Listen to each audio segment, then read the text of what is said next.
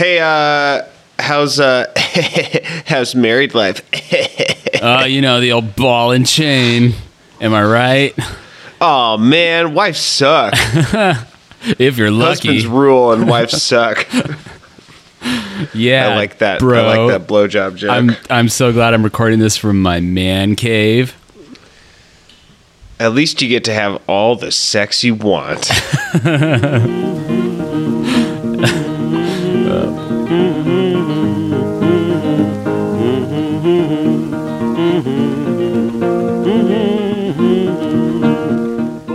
Well, Guess who's back? hello. Back again. Don't call it a the box set is comeback, back. but we did come back to you, dear Yeah. listener. Sorry, Nathan had to get married. I had to get married. It was in the Yeah. contract. it's Uh, a shotgun wedding. yeah. so many shotguns. Yeah. So uh, uh, this is, if you're not aware, this is Think Outside the Box Set. It's a podcast about listening to artists that may be misunderstood, unrecognized, or dismissed. I'm Nathan Hunt. And I'm Cameron DeWitt. And we're back, mother truckers. Thanks for bearing with us, everyone. I know uh, it was a. It ended up being what? Two weeks? Three weeks? It was two. Two. Okay, that's not so bad. We had we had the idea that we might record one while Cameron was in town for my wedding, but that turned out to be a dumb, bad idea from an idiot. Yeah, it was bad. stupid people for idiots. So not only are we back from our two week break, but we're also back to our uh, regular programming. Yeah.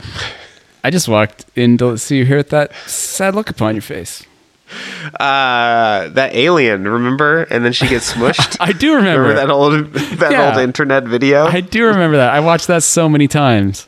Oh, so good. Oh, so good. that's the that's the good stuff. Yeah, Mwah. and then like Chef the kiss. light falls on it. That's freaking hilarious, dog. Oh yeah, it's disc disco ball. Yeah. Oh, that's it. Right. Yeah. Yeah. Um. So yeah, thanks for bearing with us for those two weeks, everyone. Um, it was very nice Season to get nine. married. This is season nine. Cam was in my wedding, so thank you, Cam. I was very grateful for that. He was a groom's You're man, and uh, he's a How about that bachelor party? yeah. Oh yeah. Oh I'll never yeah. tell. Free pizza. Yes. Yeah. um. Yeah. So, and then I went to Bermuda for a, a minute for for six days, and that was super fun. And uh, I recommend it, although it's very expensive. So watch out for that. Is is there is there any part of Bermuda that isn't like a, just a tourist part? I have no idea. Like I've only Oh, heard yeah. about it in the Yeah, context totally. of tourism. I mean, there's there's degrees of tourism. I mean, Bermuda's an the really interesting thing about Bermuda to me. One of the interesting things was that I don't know how much of a separation they have between like tourist and non-tourist culture there. Um, so there are places that cater almost exclusively to like cruise ship passengers, for instance. Yeah. Um, but then there are places that Bermudians themselves seem to go, or some of the less disgusting non-cruise ship tourists seem to go to, Oh yeah. or there are people who like go to Bermuda on a continuing basis or something. So there's Right. And yeah, it's like there there were no indigenous people there when the Brits arrived. Um, so it's kind of Oh, got an interesting culture. Yeah, yeah. It's a, it's an interesting place, and their accent is uh, fascinating to listen to. It's kind of like forty percent New Zealand, forty percent South African, and like twenty percent who knows what. Yeah, yeah. Why? Uh, I mean, it's descended from like British dialects and Ir- Uh-huh. Ir- Irish, also, I think, and then also just whatever like West Indian um, accents, uh, other like I don't know if there's like Dutch influence. I I don't know. There, it's just like a big mishmash. So it ends up sounding like Sharlto Copley. I what what what is that? District Nine. Oh, um, here comes the sweetie man. a little bit. it's got a little bit of that Alright. flavor. But yeah, Bermuda, fun, Interesting. expensive though. I can imagine. Yeah, and I came back and I'm a, I'm a little sick. I was joking that Alanis should add a line to the song "Ironic," where she's like, "It's like being sick on your honeymoon," because I was. Yeah. Yeah. Are, why? Are, why are you sick? Uh, just from partying too hard. just partying so hard, dog. Yeah, me and my bro Cam here, we just like had a fucking rager of a bachelor party where we did all the stuff, all the stuff.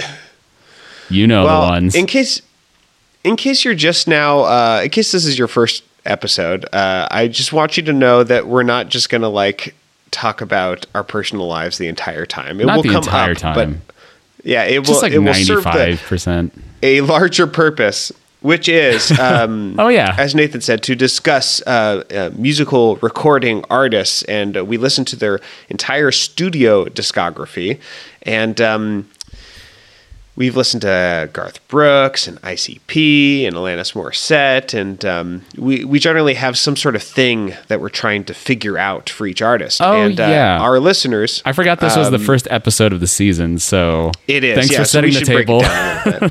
down a little bit. Yeah, And, uh, we got to be a for- little bit hospitable. for new for new listeners, I apologize for the long rambling bullshit I just said about Bermuda and all of my personal life.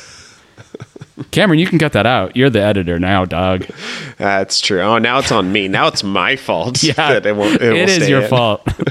you could All right, edit this so- before all the bullshit that I said. I'm not fucking doing that. So season. So season nine. Uh, our li- we had two brackets of listener suggested artists to cover, and we pitted them against each other, and they all killed each other. And Yep. uh, um, the winner was My Chemical Romance. Your chemical romance. Don't speak for me. It's yeah. my Chemical. Did you just assume my my my romance? our chemical, chemical? romance. Um, and uh, I think going into this, my sort of question was, uh, what is emo culture, and is My Chemical Romance emo? Because they seem to think that they're not. Or they seem to claim it at least. Yeah, they seem to not claim uh, emo culture, or specifically like eschew the the label. Right. Um, but uh, I wonder if it's generally it's like people one of those things like hipster hand. where people only use it like outsiders only use it as a pejorative for the community basically. Yeah, do emos say what's like? Hey, my fellow emo, what up my emo? looking sad today. Cameron, that's a hateful stereotype. Sorry. you bigot. Yeah. Yeah, so uh Well, the e- emo culture as a phenomenon, especially in the mid to late 2000s. yeah, yeah. I'm just gonna read some uh, Wikipedia at everyone for a second. Oh, thank Uh, God. Emo, and then has the uh, how to pronounce it, um, which is pretty funny to rock. Oh, it's not emo. No. Uh, is a rock music genre characterized by an emphasis on emotional expression, sometimes through confessional lyrics. It emerged as a style of post hardcore from the mid 1980s hardcore punk movement in Washington, D.C., where it was known as emotional hardcore or emocore, and pioneered by bands such as Rite of Spring and Embrace. I've never heard of either of these Me either. um, etc. Reinvented by bands like Sunny Day Real Estate, Jimmy Eat World, uh, Weezer. Um, Weezer is considered an emo band? Really? yeah, see, I think this is this is the whole thing. It's like who gets who gets to decide? Uh, yada yada yada. Skinny jeans, tight t-shirts with band names. Um, yeah, so uh, Hot Topic, so hot topic. eyeliner, uh, So- white belts, studded belts. Lots of lots all, of belt all play. music describes I just I just someone's said, hmm? someone on the discord uh, by the way uh, we're recording this live on our discord and someone the uh, user name someone uh, said that their second album was pretty emo i don't know which one was weezer's second album but oh oh interesting. Hmm. Well, Weezer. so yeah so it sounds like it's like you know pretty fluid the actual definition of, oh, of what it Pinkerton means. was their second album. Sorry, I just totally interrupted you again. I'm doing a lot of that. No worries. Um, so, yeah, I'm interested in the idea of emo and uh, the idea of the, the way that people talked about emo music uh, or emo culture was like these uh, making fun of people for um, being depressed and for mental illness. Basically, yeah. Is or just yeah. like just for being different or for aesthetic choices or basically anything. yeah. Yeah. Um, and yeah, I'm interested in. I, I think there's there's sort of there was sort of a stereotype that emo people liked music that was um, or maybe still like music that is overindulgent in like um, like uh, dramatic sadness um, and hopelessness.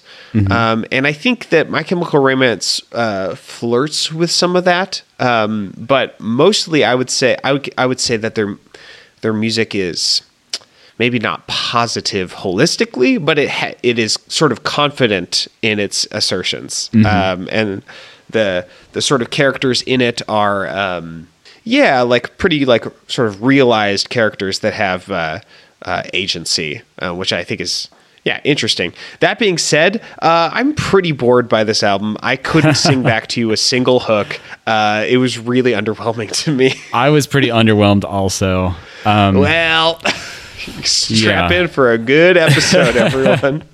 yeah, it, it wasn't very successful in terms of like commercial or just like gar- garnering a fan base. Their second album was a lot more successful. Um, yeah. and uh, there's The this thing Black that Parade seems to be the one that people keep talking about. yeah, that's their third, I believe. Yeah, And then fourth is their last one. Yeah, so, it's short, short, season. Sh- It was season about shorts. Um, th- there's this thing that seems to happen in MCR fandom where there's these elaborate mythologies and stories that are supposedly in the albums. That I cannot track this shit down. Yeah, like, I was like, where does this it, come I from? like- they're like, this story is about like a deal with the devil and trying to save a, a dead girlfriend. yeah, it's like what? Where the what the fuck? That's there's Uh, yeah. like some vague reference to like 1,000 corpses or something on this album somewhere, but yeah, Yeah. So I supposedly, don't know if there's liner notes or I Yeah. So, but that seems to happen with it seems like basically all of their albums. And maybe they get more thematically coherent. Seems like the Black Parade might be more thematically coherent. Um or like might Maybe. the story or the narrative might be expressed more. But uh yeah, this one was pretty unclear to me. Um, it, it all seems to revolve around this song called Demolition Lovers. Yeah. Which are the, these two characters. Uh, um, I mean, maybe we could uh, break from our normal format. Maybe we could just start with that song. Oh. Okay. Do you want to do that? Sure, why not? Huh? Why not? Why not indeed? Very last song.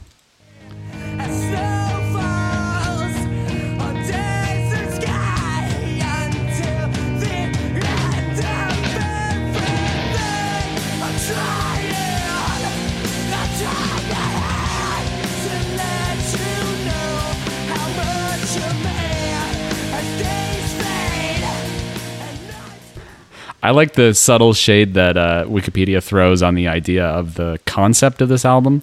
It says, though is it, it is generally accepted by the, the, it's this weird like, okay, so it describes the story. It involves two Bonnie and Clyde esque characters who are eventually gunned down in the desert. And uh, blah blah blah blah.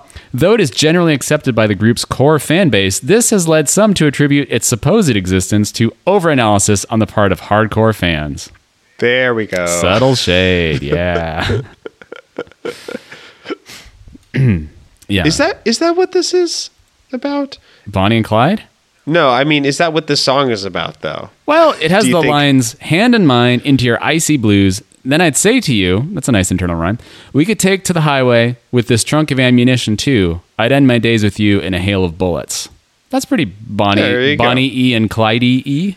Yeah, the interlude says, "All we are, all we are Is is, dust in the wind. Oh, wait. I'm- I mean this. It's kind of weird to say that in a song. I mean Yeah. this. I mean this until the end of every. Well, I assumed, but now that you're just saying that you mean it, now I don't know if you actually. yeah, now I doubt it. now that you brought it up, I'm starting to doubt it. Yeah. All we are, all we are is bullets. I don't know. That seems kind of like a poetic bluff to me a little bit. As lead rains will pass on through, our phantoms forever, forever, like scarecrows that fuel this flame, we're burning forever and ever.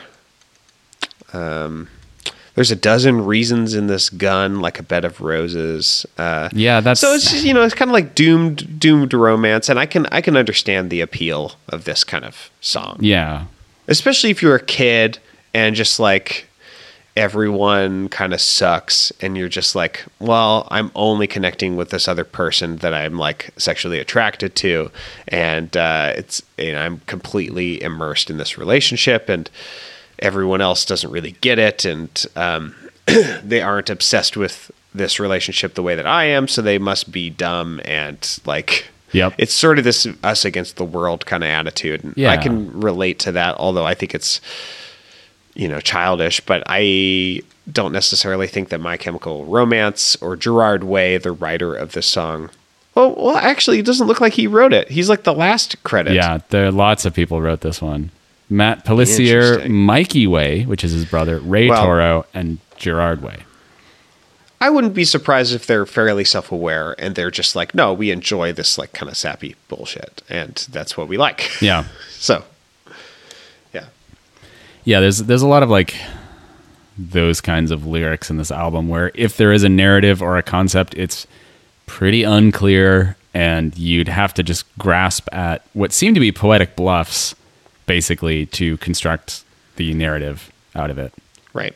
Yeah. Well, it's their first album, Yeah. You know, so maybe things get better. Okay, so mu- musically, uh, I gotta say, I think one of the main reasons that I disliked this album or and was uh, underwhelmed by it is um, the mixing. Uh, there is a lot of um, affected singing in this, um, and and screaming and sort of yelling and rasping and things like that, um, which can be really powerful tools in especially this kind of music. Um, but it is not mixed very well, and it is not like compressed very well in order to make those moments powerful, um, because screaming um, in, in a controlled way or like like yelling or rasping like they, those aren't actually very sonically powerful sounds. Um, because you're you're limiting you're you're basically distorting your own voice and you're like lim- you're creating ti- these tiny apertures that you're sort of like pushing too much air through um, and it doesn't actually sound very powerful unless you have the uh, equipment to like make it sound big. Um, Great example. I've said this a lot on the show, but like ACDC, when he's singing like Back in Black, Back in Black, and the sack. Um, he, Piece by He's like, yeah, he's like that loud. He's not very loud at all. He's just got a tiny like little aperture in his throat that he's like blowing air through at a high velocity, but it's so small um, that it's just it's the timbre of an overblown like but like low volume, and then into the microphone, and then it's like compressed and then made and isolated and then made huge sounding. Yeah. So like that's like how you get those sounds as far as I know. Um, and it just seemed like they didn't have they didn't record this very well because any time that he's not singing, uh, it sounds really uh, meek. like when he yells and when he screams, it just sounds really like yeah, it's just uh, pitiful. to me. The thing so I'm excited to have it be more effective maybe in future Mm-hmm. albums. the thing that it really made me think of is a uh, secular five iron frenzy. Oh yeah, What do you sure. think of that? Yeah. I, Five Five Iron Frenzy was a Christian ska band. that eventually became a Christian hardcore slash emotional hardcore band? Question mark. They got pretty emo-y, I would say. Yeah. Yeah, and I didn't really listen Uh, to them were, much. you, were you into Five Iron Frenzy? Not really very much. My brother listened to them a lot though. Ooh. Back back during the back in the day, that was like Yeah. that was like the um, we chose our avatars. He chose Five Iron Frenzy, and I chose Radiohead. And uh, I think I One of came you out chose better. better. yeah, one of us chose wisely. One of us Yeah. chose poorly. Hi, Cameron, if you're listening. Uh, My brother's also Hi. named Cameron, um, which actually came up during the wedding because both of my groomsmen were named Cameron, and so yes. this led to people thought that was hilarious. it's so funny. There were so many fun. It was a real comedy of errors. Yeah. It was like a Shakespearean comedy. Everyone got married at the end. By everyone, I mean I everyone like, who matters, and that means me. I kept photobombing the the family wedding shoots. You know, It's like Cameron, get over here, and Cameron would be like, Yeah. "Okay," and I was like, "No, the other Cameron." Ding dong. Yeah, and I I did a lot of funny bits that I don't think even you were privy to, where I was like, "Well." Cameron's got a three piece suit, but Cameron's got a two piece suit, so I don't know. that's hilarious, It's dude. so I love fucking that. funny. Oh my It's funny as god. hell. Woo. Okay, yeah. So Radiohead is better than Five Iron Frenzy. I'm ready to make that assertion. All right, so I have one. Uh, I have one sound sample from this song uh, that I have titled, if you're looking for it in the Google Drive, "Demolition Lovers." World's most boring guitar solo. I don't know. And I think you'll find it is. There's a lot of competition, though. On the other hand, I'm going to have to wake you up.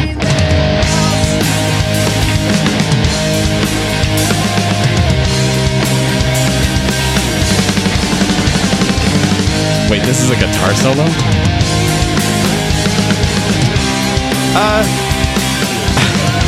It doesn't. It doesn't sound like it. It really doesn't. Wait, hold on. I'll edit this out. I mean, maybe. No, it totally is. Oh, you're is right. a, You're, there is you're a right. solo in there. Yeah. Yeah, you're right. It's just like he's playing like one note.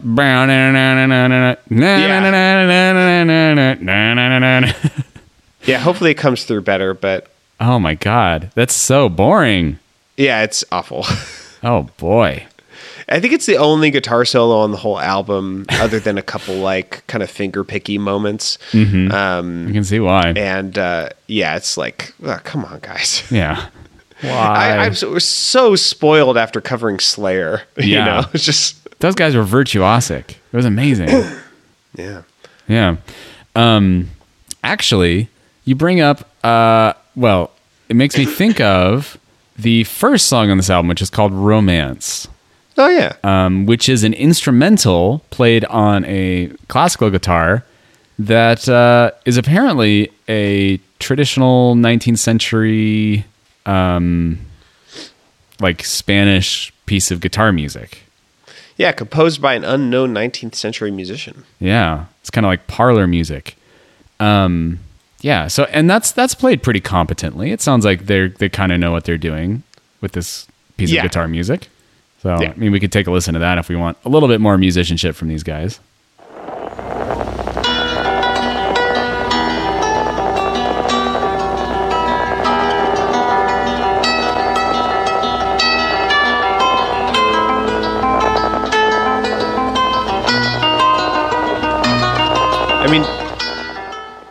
It sort of sounds like it's like the fur elise of like Spanish, like uh, classical guitar pieces. Yeah. like I don't, I don't think it actually is. Like if there would be one, it would probably be the da na na na na na na na na na na Yeah. na na. I mean, na, i- yeah, if we're one. talking about, I mean, it would probably be uh, Para Alicia, if anything, yes, a bilingual joke. uh, yeah, that's Fair. gonna go way over the heads of. Or would we? It, it, maybe we'd be poor, poor Alicia. Been a long time since I spoke much Spanish. Yeah, so someone knows how to play a little bit of classical guitar, at Yeah. least that much. You're right. I unfairly judged them. Yeah, and by therefore, by the transitive property, that guitar solo was awesome from Demolition Lovers. Uh, so apparently, this was in the film Dawn of the Dead, which I have not seen. I haven't seen the original actually. I've seen the remake, which has the the Uh, Richard Cheese uh, "Down with the Sickness" cover, which Oh, is pretty really? hilarious. Yeah. Interesting. Oh, wah, ah, ah. Isn't isn't there a on the dead? Like, don't they give birth to a zombie baby in it? Um, ooh, I don't remember. It's been a long time since I saw it. I almost typed "Dawn Wow. of the Dad." oh, Zack Snyder was involved in that one. I forgot about that. Yes, yes, yes. It is a zombie baby. You're right. Good old Zack. Mm-hmm. Um, Yeah. What song do you want to listen to next? uh, so let's listen to track number two. Honey, this mirror isn't big enough for the two of us. Yeah.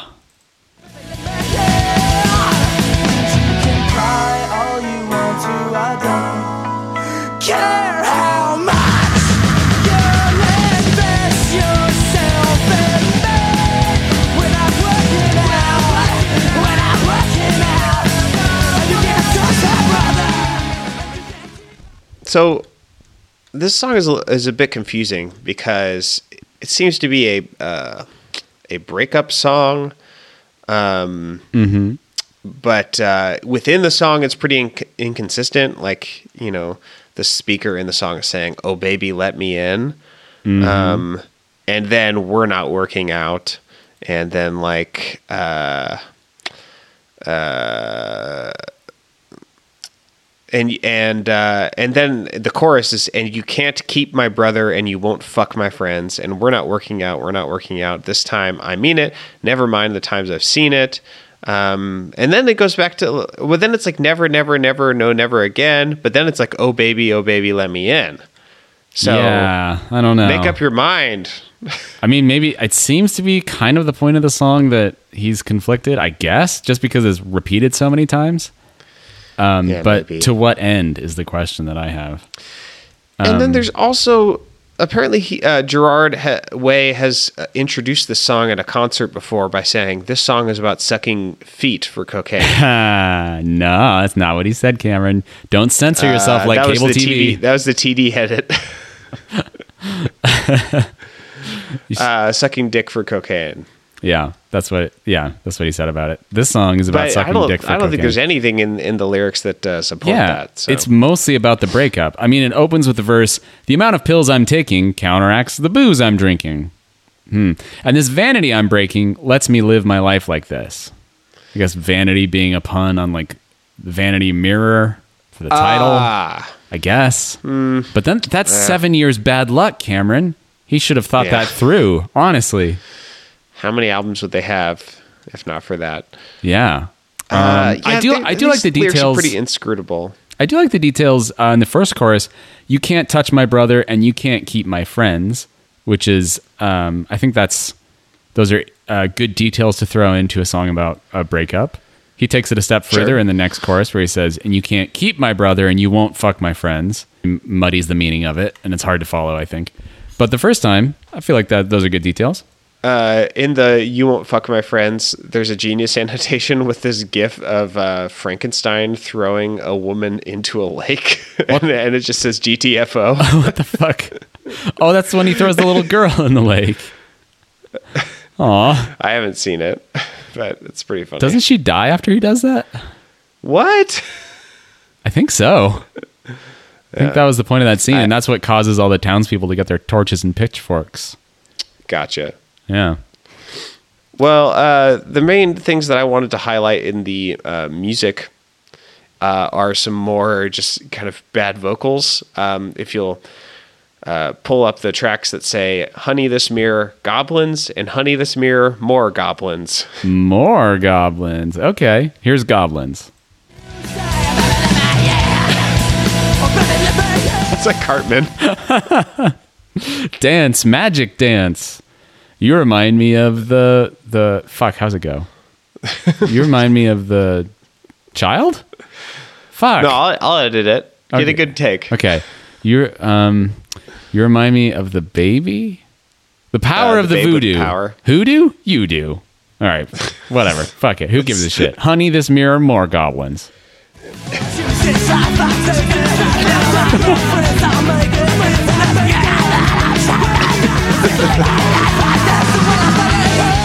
see what you mean about the mixing not being good because I think if this were mixed better, it would not sound like goblins so much. That could sound really intense and like cool. Yeah. uh, potentially. Potentially.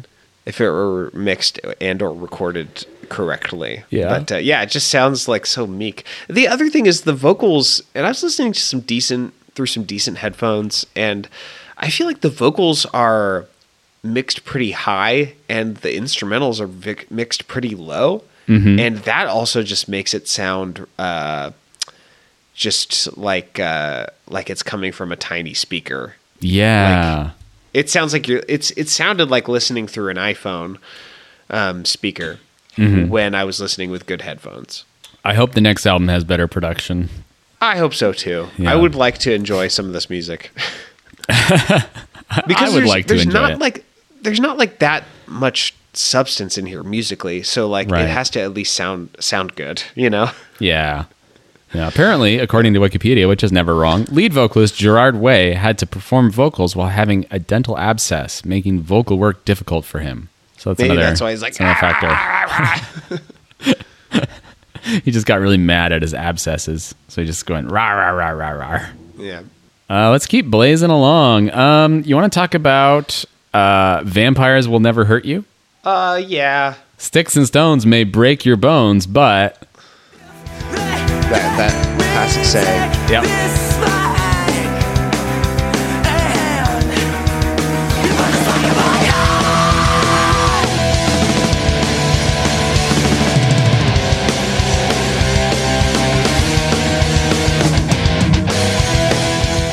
So this song is I think the main problem with this song is that it's very unclear whether it's supposed to be a metaphor and if it is a metaphor, what it's a metaphor for or cuz it mostly just seems to be about literal vampires. Right. And if they get me and the sun goes down into the ground, and if they get me, take this spike to my heart, and if they get me and the sun goes down, and if they get me, take the spike and you put the spike in my heart. Yeah. So it spends a lot of time talking Put the about in my heart. down out, down out, down out. Yep. It spends a lot of time talking about how to kill vampires and how they might die. It's it's a vampire killing procedural. Basically, It's, yeah. it's the the WikiHow entry of uh, vampire attack. Can you take this spike? Step one. Step two, will it fill our hearts with thoughts of endless nighttime sky? Step three, can you take this spike? I'm asking again for some reason. Step four, will it wash away this jet black feeling? Uh, the uh, genius uh, contributor uh, Gab Yao, um, this was five years ago, says.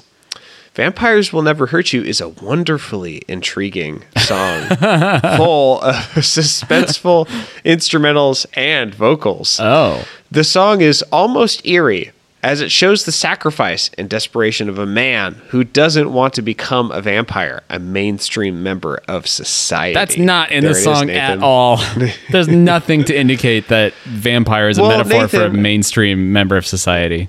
Well, Nathan, there is almost a fantasy air to this song, even though it Oh. focuses on the topic of rebelling. There's almost a fantasy air to this song. hmm. There are some good lines here there, and now the nightclub sets the stage for this. They come in pairs. She said, "We'll shoot back holy water like cheap whiskey. They're always there." That's that's pretty fun. Yeah. I can see that being like a I Buffy that. scene or something. That's kind of nice. Yeah, More of that kind of Bonnie and Clyde doomed romance kind of stuff. yeah. And there's they got some like kind of uh, uh, more grammatical Slayer stuff going on in places. Someone get me to the doctor. Someone get me to a church where they can pump this venom. Gaping hole. Um, I'm reading. Uh-huh. Sorry, there's this uh, other genius uh, annotation uh, that says, "Is Gerard Way a vampire?" of course not. But I have nothing better to do, so here we go. For starters, Gerard has plenty of vampire quotes, including, and in quotes, "Vampires are the best beast you could ever be." I guess that's a pretty vampire quote. yeah. You could say that. That's something a vampire would say. Uh-huh. Uh, this is something else a vampire would say. I want to be a vampire. They're the coolest monsters. That's just what a vampire would say to throw you off the scent. Because he makes Gerard you think that he wants uh, to be a vampire instead of already is a vampire. ah, it's so obvious. Gerard also appeared to look very much like one in the past, including the many, many photo shoots of him covered in blood. There's Yeah. also the undeniable fact that he doesn't age, and then it's a back-to-back picture. And I gotta say, they have a point here. Yeah. Uh, it's him at 16 and him at 36. I Look almost Um, identical. yeah. just like you could see a little bit more like definition in his face in 36 but barely Yeah. like he does look like a little baby boy and Yeah. he's pretty cute Yeah. He's a cute little baby face. yeah Yeah. This is just making me want to watch uh, What We Do in the Shadows. Do you watch that show? uh the show Yeah, they made a show out of it, dog. i don't i don't watch the show is it good Yeah, I like it. It's pretty fun. oh i because i watched the trailer and i thought that it looked bad The show did? well the trailer yeah Oh. It's uh I don't know if I it's just quite as good as the thinking- movie, well yeah but I think it has some really good stuff in it. There's this one episode It's- where they're like fighting with werewolves, and Arj Barker is the uh, the leader of the werewolves, and Arj Barker is hilarious always. And uh, there's some very good werewolf stuff. I I just I feel like uh, Napoleon Dynamite style humor is like it, it just smells really bad if it's not done like perfect. You know, you could just like, ooh, this is trying to be quirky. You know, like, uh, and I feel like that's yeah, being being cute and funny at the same time is just so hard to do, and I feel like so few people can actually pull it off. Uh, Taika Waititi being um, a- among the best of them. I don't know if they're going for necessarily a Napoleon Dynamite kind of vibe so much as just like here are a bunch of very unself-aware people. Ridiculous. that you just described Napoleon Dynamite. But it's no, you but you you you said like specifically the quirkiness of Napoleon Dynamite. Yeah. I don't think it necessarily has the quirkiness that Napoleon Dynamite does. It doesn't have the like weird Right. non sequiturs of like I found out it was my hair that was making me hot, so I cut off all my hair. it doesn't have like that kind of like lol random uh, stuff. I don't. I don't think that's a non sequitur. I think that's like a legitimate part of the like the plot that is justifiable. I think it's weird, but he's clearly okay. like he's not ready to. s- He's not confident enough to step up and be president, and Ah. he's just like, "I'm feeling hot. Uh, what do I do? I'm gonna cut off all my hair." like he's having like a breakdown. Oh, okay. So he's like he's self sabotaging. yeah, Okay. Yeah, it's been a long time since I've seen that movie, so I, I don't I didn't remember that scene being that. So okay. I, yeah, you're right. You're right. Um, I'm willing to die for this shit. I ride for Right. my Napoleons. I die for my Napoleons. That's my my wife and I. Uh, that's our favorite uh, marriage meme. Like meme in our marriage is just uh, singing Kendrick Lamar lyrics about uh, everyday things, like like whether we're gonna have pork tacos or fish tacos for dinner. I'm willing to die for this shit. Yeah. Tacos are important. If there's one thing I've learned in my almost 32 years on this planet, it's that tacos are very important. it's true. It's true. Um, anything else to say about this song? I had like ten tacos in the last 24 hours, and I'm doing great. That's awesome. Good for you. You're really living Living your best taco life. You have Uh, two sound I got nothing samples. else to you have two sound samples. Oh, oh yeah. So they they end like you were joking about how much uh, they use the word "and" in this song. So here's a great example. Uh-huh. It's just ending a line on "and." If they get me, take this spike to my heart and He goes and and then and again.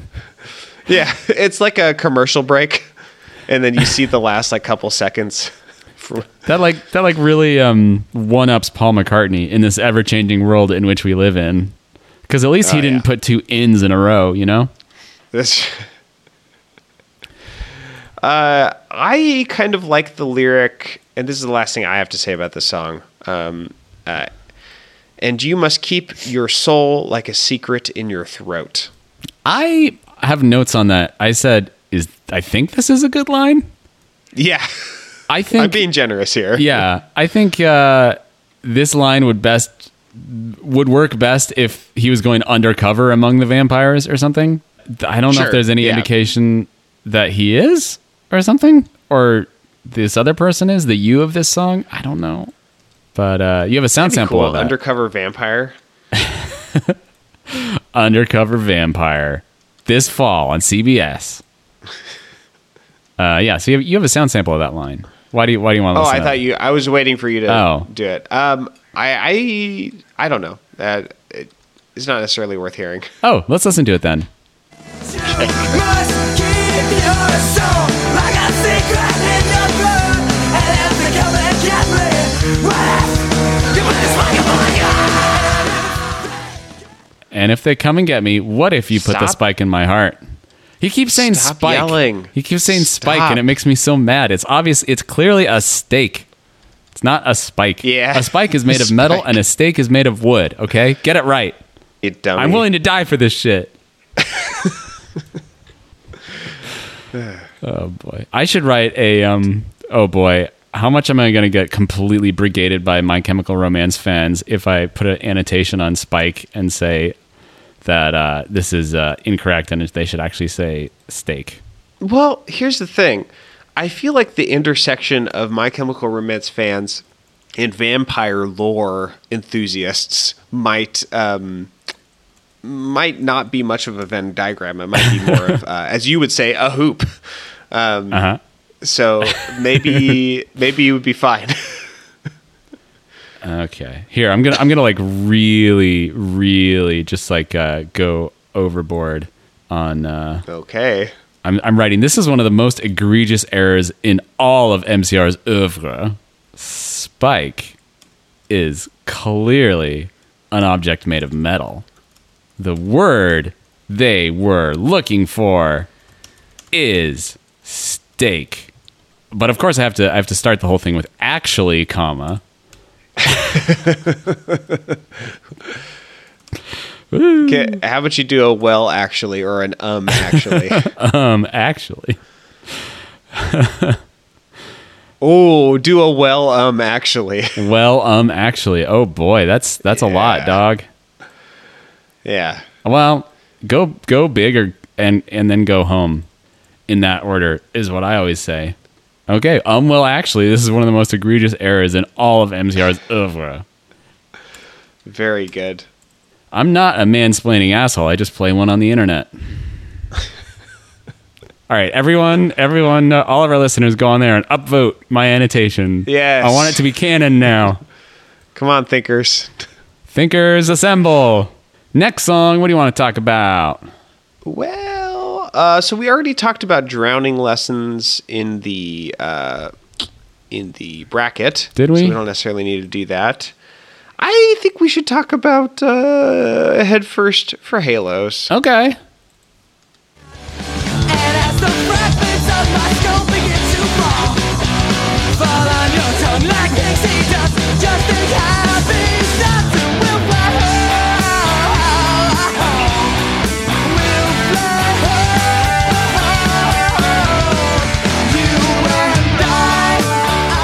Oh boy, there's a lot of unearned stuff in this song.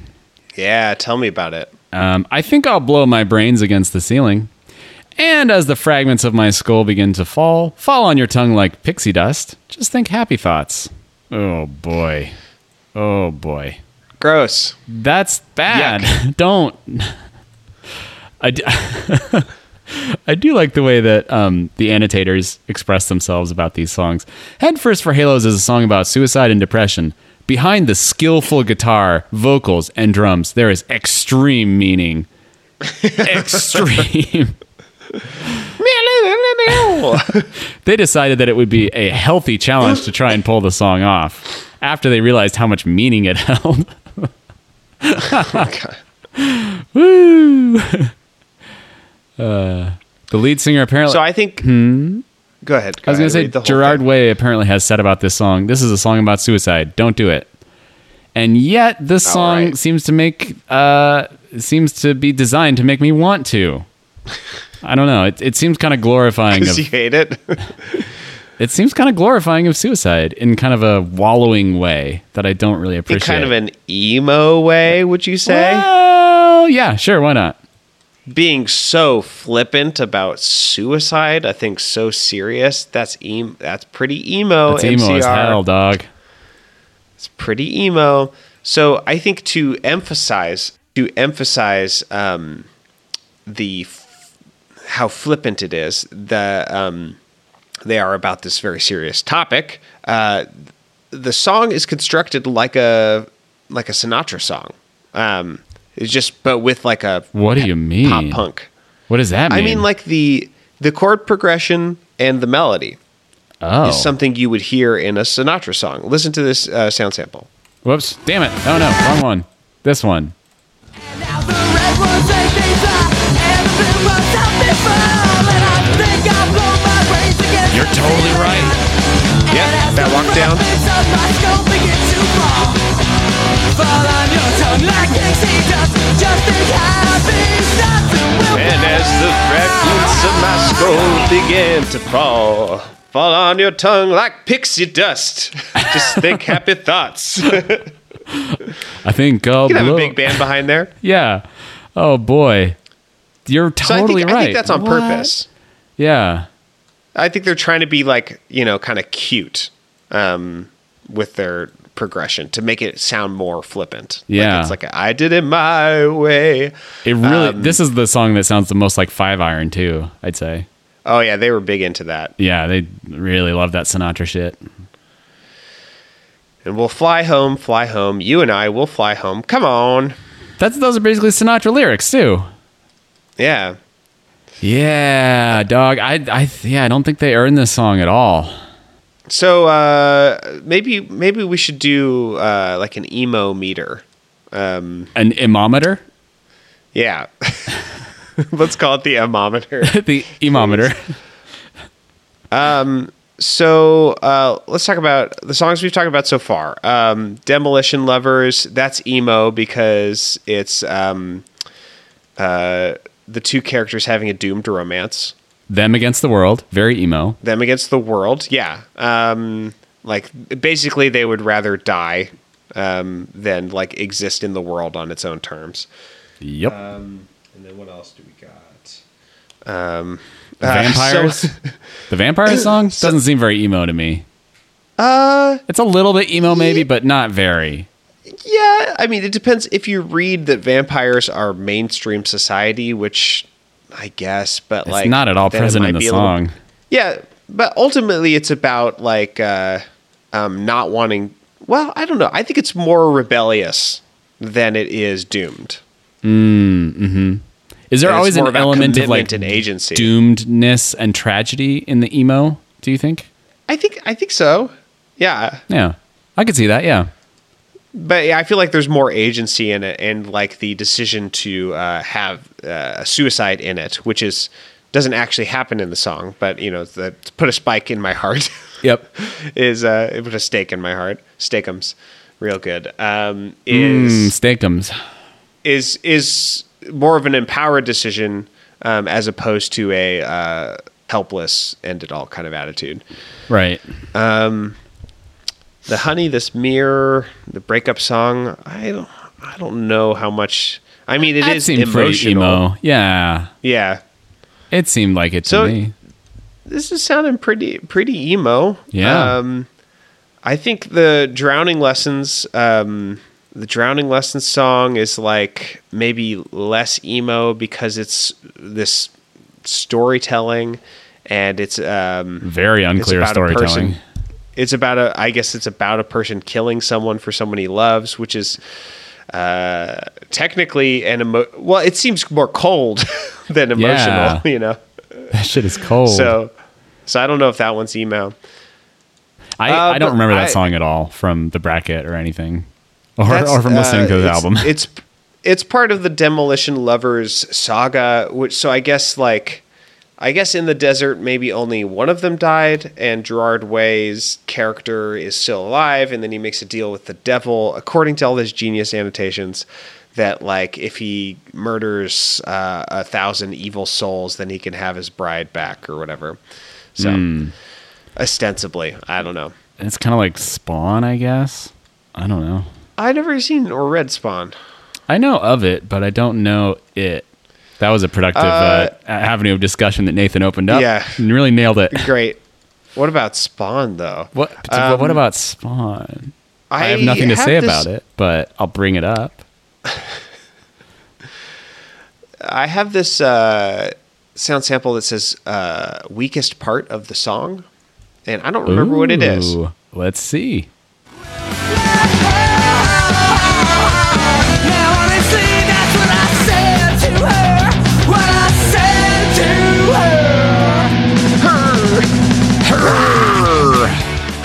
And then they scream.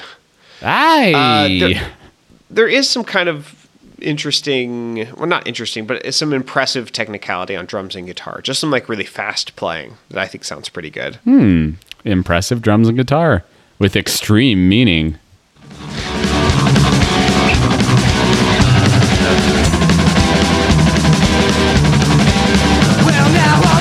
Yeah, that just sounds like someone doing a workout.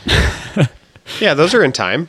yeah, it just sounds like someone doing a um like the the equivalent of going to the gym but for a guitar. Yeah. I think that's how a lot of guitarists think. Yeah. Basically. Don't Um, skip let's musicianship see. day. Uh, let's talk about um, one of the more successful songs, I think, Cubicles. Cubicles.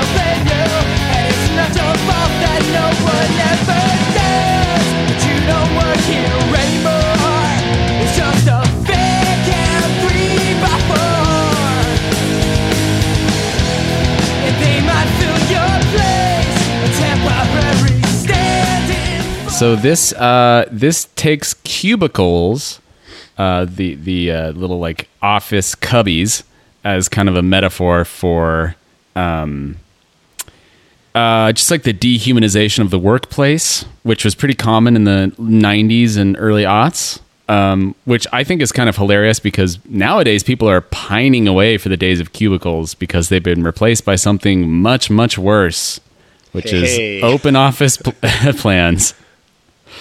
People would kill for a cubicle these days. I need my space. Yeah. Hey, let's take this entire generation of introverts and make them like constantly avoid eye contact with each other. Yeah. and constantly be give talking them- over each other. Oh God. Yeah. Um, so there's some pretty great opening lines in this, actually. It's the tearing sound of love notes, drowning out these gray stained windows, and the view outside is sterile, and I'm only two cubes down. Like, that, those are pretty good opening lines. Like, Yeah. Yeah. Really sets the scene. sets the scene and then it introduces the the uh, narrator and says they're only two cubes down but then it leaves a little mystery like two cubes down from what hmm and then the the next lines are not quite as successful i'd photocopy all the things They're that we cute. could be if you took the time to notice me but you can't now i don't blame you and it's not your fault that no one ever does so it gets kind of maudlin and a little bit like nice guy for my taste Yeah. So yeah, I mean, I've I've been in those kinds of situations and felt those feelings. So I don't know. It's it's definitely This, like this red pill over here. yeah. See what? oh God. See what you need to do is you need to break yourself free from involuntary celibacy, and the way you do that is you follow my twelve-step program, and all you got to do is uh, pay me a subscription fee, and I'll get on Skype and give you seduction tips. Yeah. Uh, Give us a little taste. Oh God, I, Seduction tips. I can't, I can't maintain this bit. What are you talking about? Uh, see, you should. hate the player, um, hate the game. so uh, you just suck on a woman's feet and then you ask her for cocaine. Chicks love that shit. Yep. Yeah. So yeah, this is this is a, a pretty good song. It's like a, a someone who was pining away for a coworker, and the coworker left, and now they'll never be able to get together. Um, it mostly reminds me of this Flight of the Conchord song. Every day I look across the office floor. There you were, your head down to your legs and your legs down to the floor. Leggy blonde, goodbye, goodbye. Now that you are gone, I'll never see you here for tech repair. Wish you knew how much I loved your legs and your hair. It's basically that song. Man, I'll never cease to say like how good of songwriters um, and pa- pastiche writers uh, Flight of the Conchords are. Like it's obviously parody, but like it's so close to the thing that they're, Yep. you know, Yep. But it's like better written than yeah. the thing they're parodying. there should be like a hashtag not Flight of the Conchords. Yeah. like, like a not the onion. You know. yeah, exactly. Yeah. Um, And then uh, some of the later lines, I or the chorus, I guess. Um, I'm I'm with it until the very last line. But you don't work here anymore. I, it's just a vacant three by four, and they might fill your place, a temporary stand-in for your face. This happens all the time, and I can't help but think I'll die alone. All right. Yeah, I mean, it's. I don't want to like sh- shit on them for that because that is those are feelings that people have, and it's a conclusion that people come to, and it's, It's true. just bad s- storytelling and bad songwriting. Uh, yeah, I guess. and it, it's just like, yeah, it's kind of embodying the most juvenile uh, expressions of this character, who seems to be a very juvenile character anyway. But Yeah. Yeah, but it Uh, it doesn't. I know you don't work here anymore. I know you don't work here anymore. Six times. Yeah, That's the bridge. yeah. I mean, I wonder if if the if they that person works there anymore. If only they could make it clear Uh, somehow. I think I'd love to die. This is an emo song. Yeah, I think I'd love to die alone.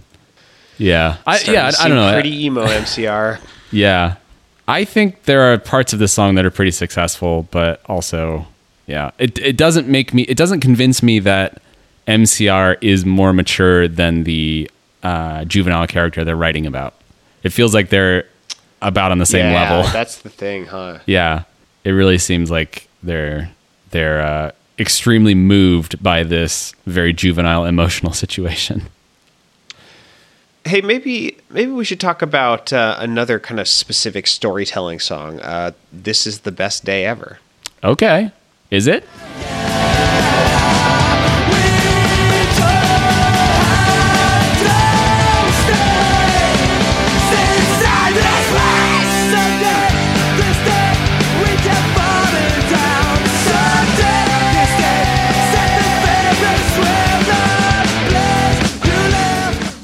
Yeah. So Uh, this has some clear narrative, which I was I was just pining for in some of the other songs on this album. Yeah, Yeah. And they stared us down when we met in the emergency room. Whoa. there it is. Oh wow, it's a specific place and an action happening. And in our beds, I could hear you breathe with help from cold machines. Every hour on the hour they drew blood. Whoa, specific details. This is great. yeah. Yeah. Uh, well, I felt I couldn't take another day inside this place. From silent dreams we never wake, and in this promise that we'll make. Starless eyes, for heaven's sake, but I hear you anyway. Um, it gets a little, you know, emo. Uh, I mean, in the like sort of poetic, you know, just sort of waxing there. yeah. Um, but uh, yeah, this is about uh, two two lovers. Uh, I was going to say young lovers. I don't know if they're young. Maybe they're old people. Uh, I- that would actually that would be pretty cool. I be a lot better. really doubt that that's what uh, MCR is writing about. Yeah, I also doubt it. But uh, they're in this hospital and uh, they decide to run away together. Um, which uh, I don't know. I think is a little bit sweet. Yeah. And then eventually, um, uh, they go and burn down a Ferris wheel. so I think that that is a is a poem. Yeah. it's a metaphor. that yeah. Um, I'm just going to start saying something's a poem instead of a metaphor from now on. That's actually that very good. a poem. That's very good. Yeah. it's an individual So little I- mini poem. Uh, the best poems are are every line is a poem. It's poems and poems. Yeah. Um, so yeah, someday this day set the Ferris wheel ablaze. I think they're talking about like just being sick of the circular, just like going through the motions, like Whoa. another day in the hospital, and they're just like, no, let's burn it all down. Because if they leave the hospital, like it doesn't specifically say this, but that's probably not a good idea. Yeah, I don't think you should But- have a Ferris wheel at a hospital. That seems like a safety hazard. It's a poem, you Could get tangled up in the IV cords and like the the dialysis lines and all that shit. Although it would, be pretty cool if you could like push a little gurney onto like a Ferris wheel and it would like slot into it, and then the person could like go up and then see the hospital That's and be some, like, that's some Patch Adams shit right there. Cameron, laughter is the very best medicine. It's even better than medicine. uh, what's the quote? Uh, uh, treat the disease, you win, you lose. Treat the treat the patient, you win every time, or something. Is that a line Uh, from put that him on a Ferris wheel is a fun time. Is that an actual line from the movie? You treat the the patient, they win every time. Treat. It wouldn't surprise me. But it's also extremely fucking stupid. It's I mean, dumb. I mean, it's it's like Sure, I get that you want to establish the value of uh, entertaining patients and making them laugh, but don't try to contrast it with actual medicine and say that it's better. I mean, I, I did listen to a really interesting podcast. I think it may have been Radiolab uh, that was talking about the placebo f- effect um, and how um, uh, testing medicine um, against the placebo effect as a control um, has started. Like people are starting to rethink it a little bit um, because the placebo effect is uh, an important part of care is like the point they were trying to make. Um, and that like the de- the delivery of medicine can be an important part of a cure. Um, and like the getting the body to rally and like uh, fix itself which i thought was interesting and i think could like explain a lot of um, a lot of alternative medicine kind of like ideas. Yeah. And obviously it doesn't work for everything, but what they were specifically talking about was um, uh, things that are like stress induced um, and things that the body does actually have control over in this sort of um, the body's will. Yeah. You know. the body's So- will to power. Um, that's interesting. Yeah, but the thing about the placebo effect is if you give someone actual medicine instead of a placebo, not only do you get the placebo effect, but you also get the effect of the actual medicine. Yeah, you get the placebo effect if you're um, if you if it's delivered in the right way. Um, With It's, like, with incantations and sacrifices and, And- incense. the the the other point the other point they were making is that like um, to use the placebo effect as control might might not be the most effective way of testing medicine oh, yes. if it's a, an essential part of the cure. That makes sense. Like yeah. yeah. Uh, someone on the Discord, uh, the one person hanging out with us right now, um, uh, posted uh, a picture of. I'm assuming this is the back of this album, and it is a literal burning Ferris wheel. So my bad, it's not a poem. Yeah. A Ferris wheel was harmed in the making of this album. Yeah. And that seems doubly dangerous if you're burning down a Ferris wheel at a hospital. Because you could really Yeah. set some hospital shit ablaze. I mean, there's like alcohol in there and like compressed air, and it seems very dangerous. It's very irresponsible of these patients. Absolutely. Yeah, tut tut. If, if, I've, if I've said it once, I've said it a thousand times. Don't burn down a Ferris wheel at a hospital. I mean, well, what do you think? Should we do one more song? yeah, why not? Yeah, what do you want? What do you want? Uh, oh, let's do Early Sunsets over Monroeville. One of the other ones Okay. that I liked a bit better. I think, if I remember right.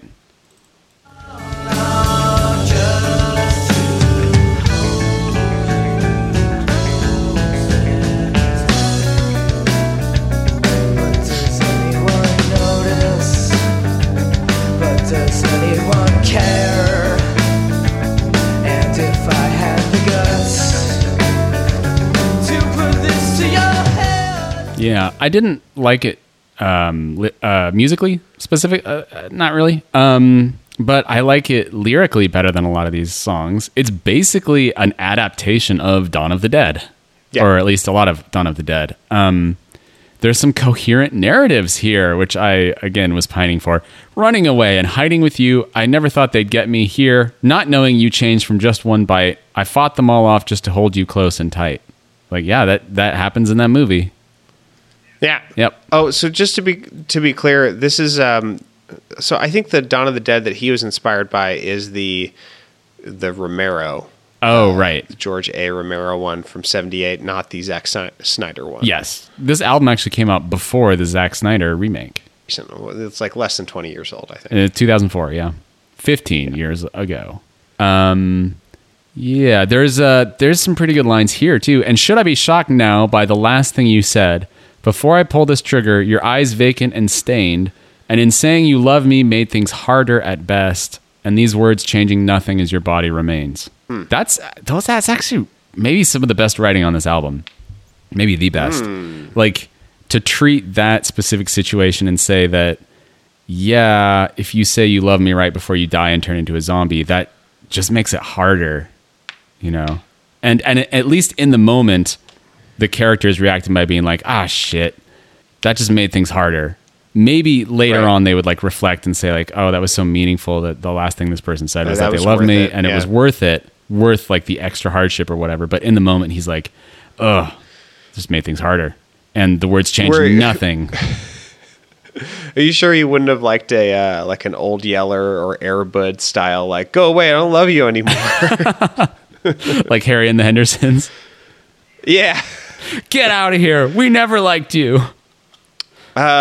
Shoot though, like those scenes always just fucked me up as a kid. Oh yeah. Uh, Wait, Very you were watching upsetting. zombie movies when you were a kid? No, uh Airbud. Oh, oh, right, right, right, right, right, right. Yes, they, or whatever movies that happens in. uh, Old Yeller, I think. Um, oh yes, yes. yeah. No, he kills his dog in, in that. I don't oh, right. he strangles it barehanded. Spoiler, Um, spoiler alert. Yeah. Maybe where the red fern grows or something, or maybe the dog dies in there too. I don't know, but yeah, me too. Those scenes. The like, dog fuck the me up. dog saves them from like a cougar or something in that. saves them from a what? It's sad when dogs die. Those scenes also fucked me up. Yeah, those are two very uh, fuck upable scenes, or scenes that fuck you up. When dogs die, and when you have to drive off something that loves you for its own safety or well being. Those also fucked me up as a kid. Yeah. Yes. Um, there's a good line in here in this song, and there's no room in this hell. There's no room in the next, which uh, gains a little extra meaning because um, the movie before Dawn of the Dead, which was Night of the Living Dead, I believe. Um, I forget. Ah, Uh, had the tagline "When there is no more room in hell, the dead will walk the earth." I think is how it went. gotcha, gotcha, Yeah. gotcha. So that's a fun little like reference. Good like that. call. Yeah. Um. Someone on the Discord uh, has brought to our attention um, the notes on the uh, going uh, on the circumference of the CD. Uh, this CD, Uh huh. unauthorized duplication is a violation of applicable laws Uh-huh. and will result in Gerard coming to your house and sucking your blood. He is a vampire. Confirmed. he is a vampire. Aha. We got him. He fell right Or into our trap. He's just, maybe he's just a freak. I've, he's super freaky. He's a very kinky singer. The kind you don't take home to mama. All right. Well, I guess that that does it for uh, this album, huh? I brought. Do we even say the title of the album? It's I brought. oh no, we didn't. I brought you my bullets. You brought me your love. Which Aw. I don't know. I'm not that into that title. No, nah, me neither. Yeah. it sucks. Yeah. It's a little bit uh, melodramatic. Um, but the next one that we're covering next week is Three Cheers for Sweet Revenge, which is a better title. Yeah. It is better. Uh, and it was their breakout album. I remember this being everywhere. It was, I mean, this was the age when I was going through the weekly advertisements in the Sunday paper to look through so CD and CD deals and CD player deals. I love that. Yeah, there was a lot of like, like uh, what else? Um, Mary J. Blige and who else? Uh, uh, I think maybe a, the one of the first Rihanna albums. But this this was always in there. It was like in the Target ads or the Circuit City ads back when Circuit City was a thing. I kept seeing this album cover. Three Cheers for Sweet Revenge. Yeah, and I guess Well, I look forward to it. yeah. And uh, yeah, until next week with Three Cheers for Sweet Revenge, you can visit us online at boxset.website, email us at email at boxset.website, uh, tweet us at Tobias Podcast, or just get on our Discord, which is honestly probably the best thing to do and the best place to go. Um, because I It's think the best that- thing to do It's the best thing to do in the world. ever. Yeah. Um, and uh, you can write us a review on iTunes, which would be very, very good. Um, Please do. Yeah, please do. And uh, You can check out my podcast, Get Up in the Cool, uh, if you want to hear some uh, occasionally very emo music, uh, but mostly it's just uh, fiddles and banjos. mostly, yeah. um, which which have the capacity for uh, to be emo core. so emo. So, but uh, you should check that out, and it's it's it's a fun little hang that I do every week. Um, different uh, Appalachian musics and occasionally other musics. Like Yeah. uh, this last week, I had on um, a bunch of people who play uh, New England music, specifically from Rhode Island. Oh, uh, it was- interesting. It was, really cool. Just down the really road fun. from me. Just down the road. Yeah. Yeah. I'm going to check that shit out. And uh, yeah. So thanks for listening, everyone. And until next week, I've been Nathan Hunt, and I'm the best beast you could ever be. I've been Cameron DeWitt, and careful MCR, my ammometer is pinging. Hey.